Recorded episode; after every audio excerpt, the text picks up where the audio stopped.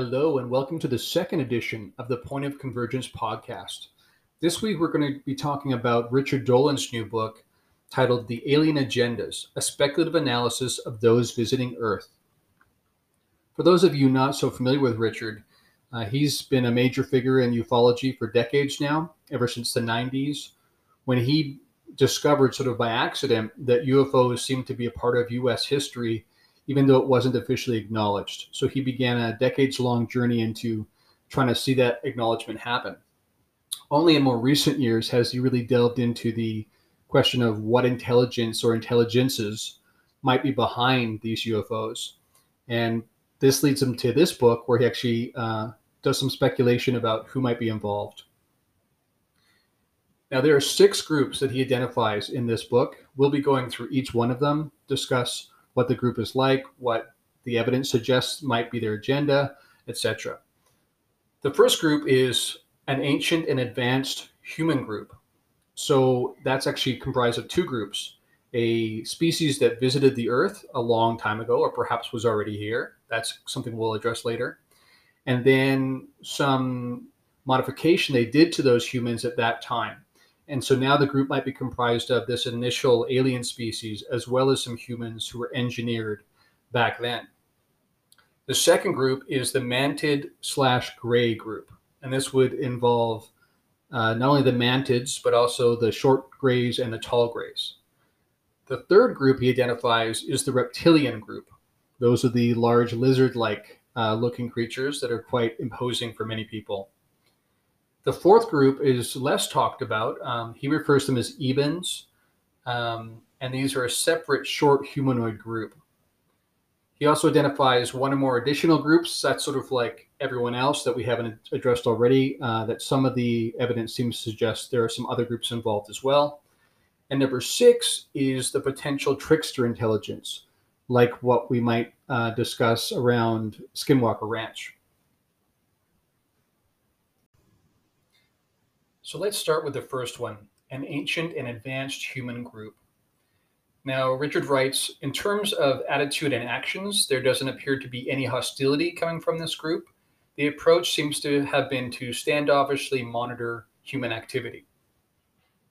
And here, Richard points to the outstanding work of someone named Dr. Colleen Clements, who has since passed. Uh, she was a friend of Richard's for about a decade, I think. Uh, she worked both at the University of Rochester and the Rochester Institute of Technology. And this is what uh, Richard says about her. Quote, Dr. Colleen Clements argued that humans are a hybrid race. Our species, she suggested, was probably genetically enhanced by extraterrestrials sometime around 40,000 years ago. She based her case on several factors, the two most prominent being genetic and mythological. The genetic argument comes down to something known as the D allele of our microcephalin gene. The microcephalin gene turns out to be crucial for the development and size of our brain. Genes have parts of them known as alleles, and the particular allele known as the D allele of that gene is very important to our story, to the story of modern human beings. So let me touch uh, on the high points of this hypothesis. The idea is that at some point, interbreeding was responsible for this allele uh, that is so key to our modern brain and our ability to learn, to extrapolate, to create. Uh, is really is really focused on this particular gene, which came into our species at some point. Again, it varies exactly when. Could be as few as 10, 12,000 years ago, up to 50,000 years ago. Uh, there seems to be evidence that 40,000 is a fair number to pick, uh, and that's what Richard does. Um, and so, if it, interbreeding is responsible for this gene, the question is, where does this come from? Where did we inherit this from? And initially, the thoughts were it would be either the Neanderthals or a group that was later identified around 2008, which is the Denisovians. What's interesting is uh, so far we have not found that gene uh, in either of those groups. Um, and there's been a lot of work done on both of them.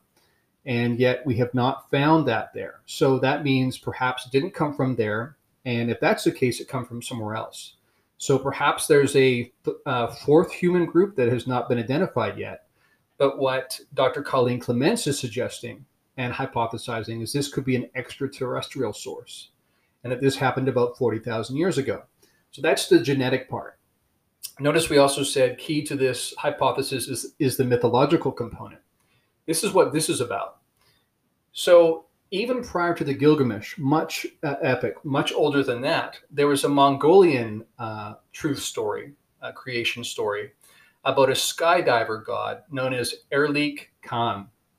And the idea is that this uh, figure, a godlike figure, came from the sky and was responsible for this gift to human beings. And so that might be the mythological uh, interpretation of this uh, event that actually happened in human history. Let's move on to the second major group that Richard identifies in his book, the alien agendas. This is the mantid slash gray group. Uh, and interestingly, Richard has grouped these together, and there's a reason for that. Uh, he he sees the evidence as suggesting these groups actually do work together, and so their agenda, therefore, is uh, in common.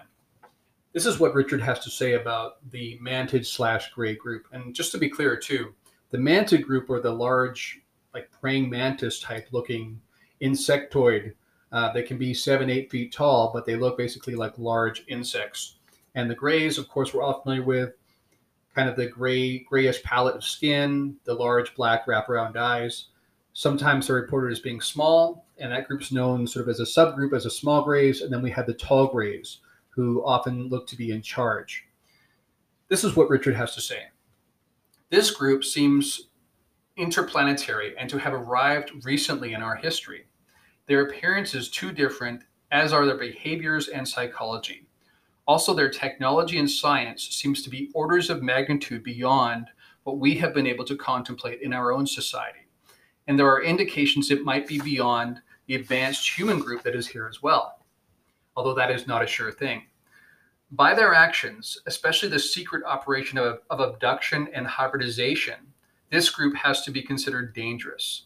Some researchers don't see this group as malevolent, but any group that engages in a massive program with such a degree of deep secrecy should cause rational people to be suspicious at the very least.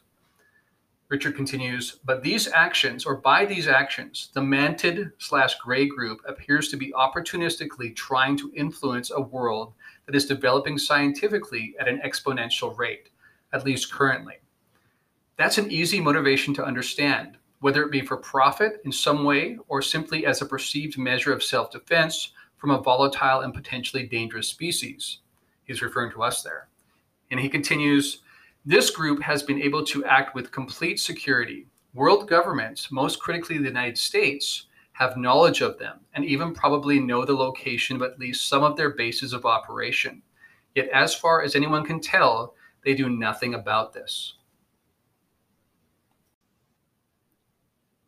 Now, just to touch on something Richard said here, again, quote, he said, some researchers don't see this group as malevolent, but any group that engages in a massive program with such a degree of deep secrecy should cause rational people to be suspicious at the very least. Now, I understand that that thinking, that mentality. Uh, I think it is rational in a way you can look at it that way. But I also would argue that you could say rationally, we are an incredibly self destructive species and we pose a danger to ourselves and potentially to others. And we'll touch on that later uh, to a degree that we haven't in our history beforehand. When we were using spears and clubs to attack each other, uh, you know, we might wipe out a tribe um, or a few people from that tribe. Uh, now we have thermonuclear weapons of uh, just an absolutely insane degree um, that could blow up millions and millions of people and could cause nuclear winter and destroy much of the biosphere of the planet. So when you look at it from that perspective, we are such a danger that I think you could, to some degree, make the argument that it's a justifiable case of intervention for a group like the Greys. So just to clarify, I'm saying there's there's points on both sides of the argument, and I think uh, rationality uh, lands on both sides of that argument as well. We'll touch on that more later. Let's move on to the next group, the third group that Richard identifies uh, as having a separate agenda, uh, this is the reptilian group, and this is what Richard has to say. Quote, this is a hard group to figure out. Like the gray slash mantid group, They seem to be recent arrivals, and like them, they have access to exceptional technology. The experience of Danny's bedroom encounter this is uh, a reference that he makes in the book to someone who had an encounter with one of these uh, reptilians. The experience of Danny's bedroom encounter with one of these beings shows that they can somehow phase into and out of our reality. By everything that we can determine, the Greys and Mantids share this capability. One conclusion is that they may be interdimensional in some way, but the reality is that we don't really understand how that actually works. Yet it could be that they exist at another place. As some scientists put it, a theoretical brane, that is B R A N E, world slightly removed from our own, which somehow they have learned how to navigate between the two, he means. Continuing, continuing, Richard says, We don't have the science that fully explains how this could be, but it would help to explain many of the events that otherwise seem inexplicable. The story of Ramon, the U.S. Marine who saw intimidating reptilians working with the U.S. military back in the 1960s, is one of many that indicate communication and collaboration between reptilians and elements of the U.S. government. The reason why any government would want to maintain tight secrecy over this is easy to understand. Stories of abductions by reptilians do exist, but are not as common as those that include greys. They can be frightening, and it's not clear that they are friendly. They may or may not be hostile. Unquote. Now, there's a lot to swallow with this reptilian group. Some people just offhand reject it, uh, this group because they just look so bizarre. And people have a hard time picturing these giant lizards walking around that look kind of humanoid, uh, muscular, but scaly lizard like skin. Uh, very intimidating. Sounds like bad science fiction to some people and yet there are many, many accounts uh, that attest to people having experiences with this group. So we have to look into it. And then there's the issue of the US military's involvement. What is that about? We'll touch on that later as well. For now, let's move on to the next group. That is the, the separate short humanoid group known as the Ebens. Uh, we'll just touch on this briefly because there's less information about this group. Richard writes To start with, there may not be a single type of these beings. The physical varieties reported seem to preclude that. A number of these entities were reported as looking very similar to greys, with large bald heads and generally short of stature. Only the lack of large black eyes prevents us from lumping them into the category of short grays. Yet they seem to be a distinct group from the grays. Other variations have been reported, including some that seem dubious. One example is the very hairy short humanoids reported during the wave of sightings in South America in 1954. Also, if they really are separate from the Greys, it's difficult to ascertain their agenda or motives. Stories of Ebens living as guests of the US government exist, going right back to crash retrieval stories of the 1940s and 1950s. These may or may not be gray aliens. There's a lot of smoke here, but that smoke makes it very difficult to see clearly. Moving on from the Ebens group, which, as Richard pointed out, is difficult to pin down, uh, his fifth grouping is sort of a meta group. Uh, one or more additional groups that have, have been reported, uh, people have had experiences with, but they don't fit the above, any of the above. Then finally, there's this sixth group. This is the trickster intelligence. This is what Richard has to say about this group. Quote, we have only had a limited discussion of this possibility Another way I sometimes characterize this is as a meta intelligence. By this, I mean there appears at times to be an intelligence operating in our world that is of such a high order that it seems to be prescient. And Richard continues it operates in ways that seem uncanny and many moves ahead of us at every step. The phenomena recorded at the Skinwalker Ranch, some of the most baffling 411 missing persons cases investigated by David Paulides, or the synchronicities reported by Mike Clelland in his Messengers books speak to this. Many of these cases make it appear that there is a crossover between some of the UFO phenomenon with other parts of our reality, including the mysteries of consciousness, dimensions, time, death, and the afterlife. So, just as we discussed last week, here Richard is pointing to various elements of high strangeness different categories of high strangeness that might somehow all be connected. points of convergence. He mentioned consciousness, dimensions, time, death, and the afterlife. Now, what I would say about this trickster intelligence is that, uh, first of all, it doesn't appear to be extraterrestrial. Uh, there's no sign that it's you know tied to that necessarily. Uh, that doesn't mean it's not the case, but it doesn't seem to be that way. Uh, there are uh, there's evidence that going far back into human history, um, even Indian tribes in the area of Skinwalker Ranch reported seeing this entity and entities uh, far back in history, and that's where the name originally came from. And while it's the case that usually uh, technology uh, is involved in somehow interacting with us on Earth, perhaps from some other place, it also occurs to me that there may be groups that have an ev- evolutionary uh, ability to what I call dimension hop. Uh, they just, even at a, an early point in their history, might be able to transverse the barriers between what we consider dimensions or different worlds. And that might be what's happening with this entity slash entities. And this may also indicate they're not necessarily that advanced morally, ethically, and such and such. But they nevertheless have the ability to dimension hop, to interact with us in bizarre and uncanny ways. Now that we've identified the six major groups that Richard points to, the six major agendas that can be identified, let's jump to a discussion of the broad strokes, the groups that are supposedly here to help versus those maybe who are here to harm. And some people see the same group differently, and Richard acknowledges that. Regarding the here to help uh, perspective, this is what Richard has to say. Judging from the types of evidence and claims that exist among people with alleged alien contact, it seems possible that there are aliens who want to help us. Of course, we could ask, how could they really help us? That is very likely easier said than done.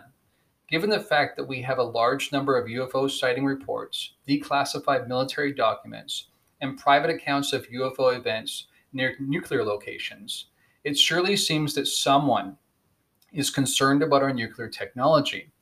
Moreover, if you care to believe the many messages that abductees and contactees tell us, these beings believe that humans are making a wreck of the world via nuclear dangers, warfare, environmental degradation, low levels of consciousness, and that we are about to experience, quote unquote, a great change. This message comes through repeatedly, not only from the human looking beings, but also from the grays and other types. Now, again, to clarify, Richard makes it clear in his book that he thinks the evidence of ancient aliens is not that of grays uh, or mantids. He thinks both of these groups are more recently on the scene uh, within the last century or so, or at least since the beginning of the 20th century.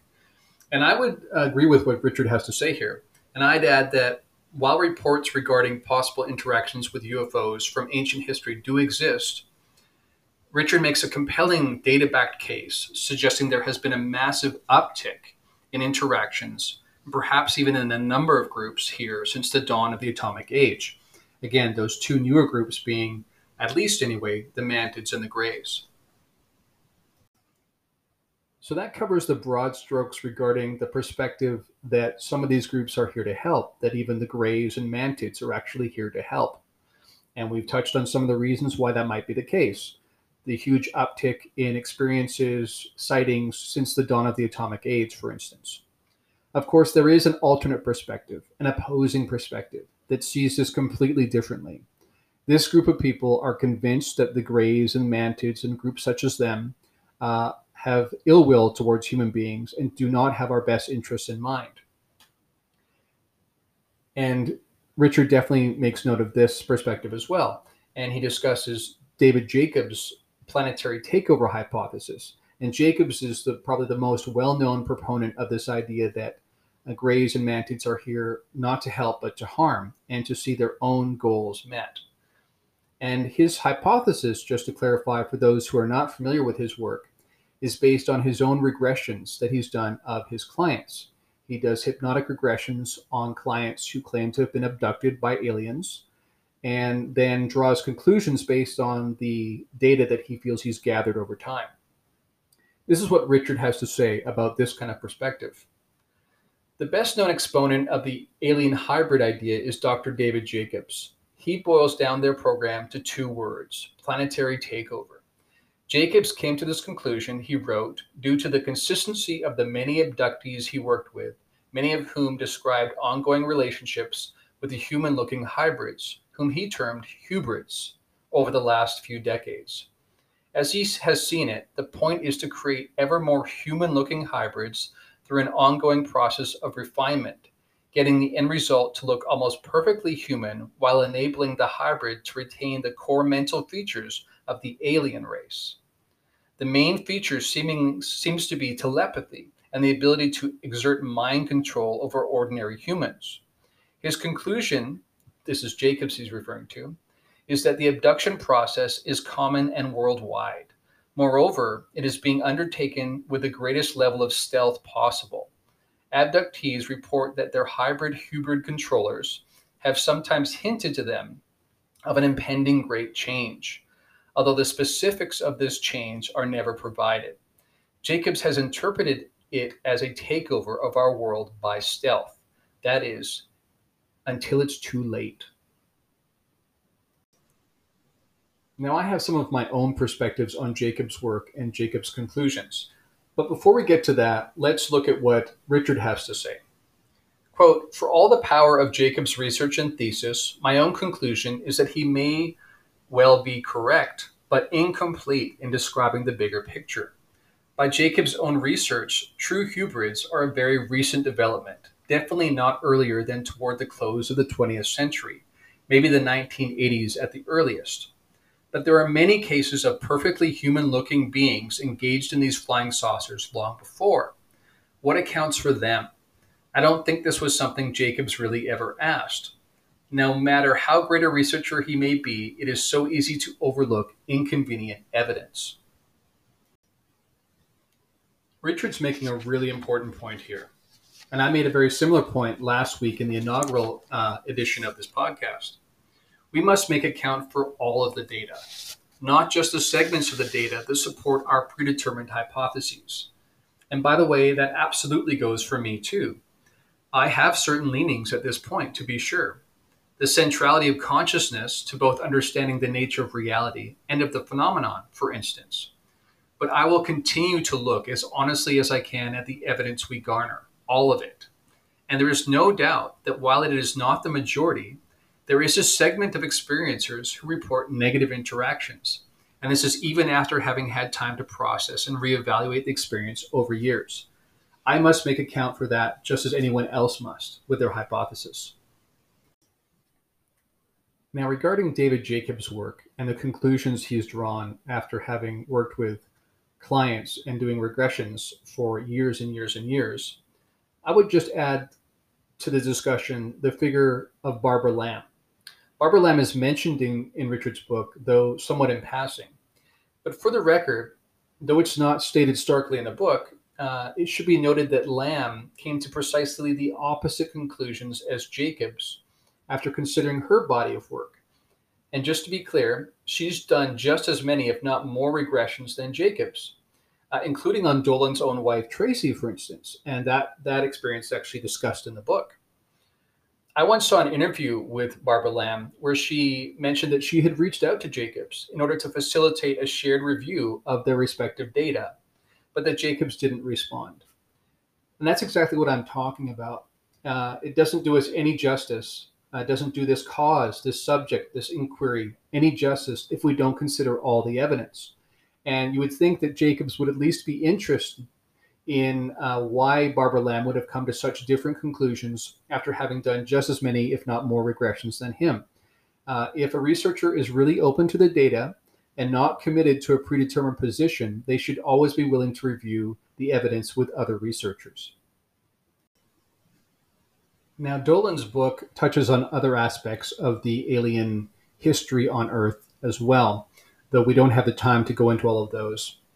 Let's jump to some of Dolan's conclusions. In a section called Cover Up, Competition, and Collusion, this is what Dolan has to say. Quote, Whoever and whatever these aliens are, wherever they have ultimately come from, it is evident that they are both human and non human in appearance they don't necessarily uh, share the same agenda. Judging by the number of sightings worldwide, even after accounting for cases of mistaken identity, they are here in large numbers. This means they have some sort of active infrastructure, which in turn probably has the protection of the various governments of the world. Now, regarding the fact that many of the key groups, the Mantids, the Greys, etc., are here only recently, uh, when you think about it, just a blink of an eye in terms of Earth history. Uh, this is what Dolan has to say. Quote, but to my mind, the idea of a low key alien presence for most of our history makes perfect sense.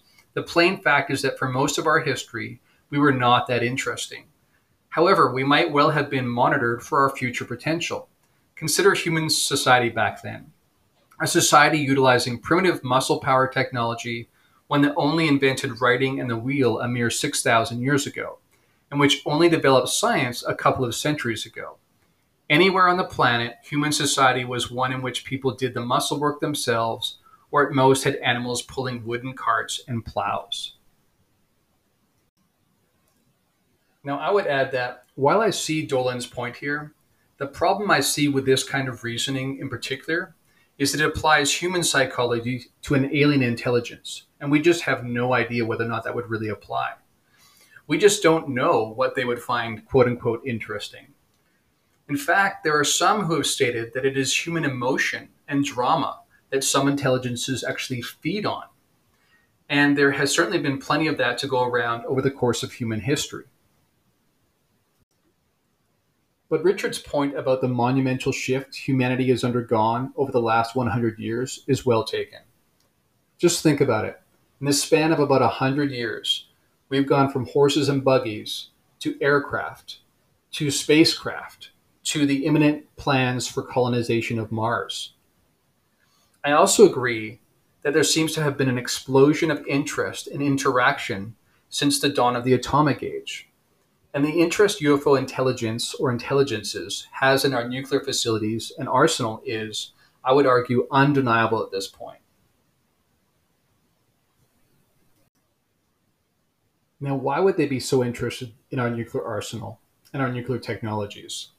For our own benefit? To prevent us from blowing up ourselves? Quite possibly, that's a huge part of it. But there might be more than that involved there has been some discussion amongst those who claim to have been in contact with non human intelligence that nuclear explosions of this magnitude have ripple effects, interdimensionally even. In other words, even beyond the threat nuclear weapons pose to ourselves, they may pose a new and daunting threat to the larger neighborhood. Now, some may find this idea laughable. How would nuclear explosions have ripple effects interdimensionally? Perhaps it's not even that. Perhaps it's just about the larger biosphere on Earth that we just don't fully understand yet. Uh, it's very clear. There seems to be evidence that there are other species here, ones that can be stealthy, but nevertheless here. Uh, and as Richard has pointed out, they may even live underground, subterranean uh, bases, for instance. And of course, groups like that would be very concerned with our nuclear technology. So I've covered much of Richard's perspectives on these alien agendas, and I've given some response to those perspectives as well. Something else I wanted to touch on before we close. Richard writes uh, regarding the reptilians, quote, but they are presumably looking out for their own interests as all species can be expected to do, unquote. Now, I actually take issue with this. Um, my perspective is that evolution leads to a sense of oneness again, the working hypothesis I'm working with is that this oneness doctrine, this shared consciousness, this one root consciousness behind reality is something that I think some of these other species understand more than we do. And that this perspective uh, leads to ever expanding circles of inclusion so that me-ness, quote unquote, and we-ness uh, expands so that they don't see us and them the same that w- same way that we do. Harming you is harming me. In other words, is the perspective I think many of these species are working with. I think that this is what happens as the evolutionary process unfolds. If you even look at human history, it's very clear that that's been the case, going from me centric perspectives to tribal to nation states uh, to now more planetary perspectives on uh, consciousness and inclusion. And I think we'll bring it to a close here. This is a huge topic. It's a lot for Richard to cover in one book, and he's done a fantastic job. I encourage you to get a hold of the book and read it for yourself, come to your own conclusions, interact with the different perspectives and the data. And we'll continue to do the same here on the podcasts as we roll them out week to week, trying to engage with all the data, all the perspectives. Uh, so, what do you think about this book? Let me know in the comments if you've read it. That brings us to the close of this episode.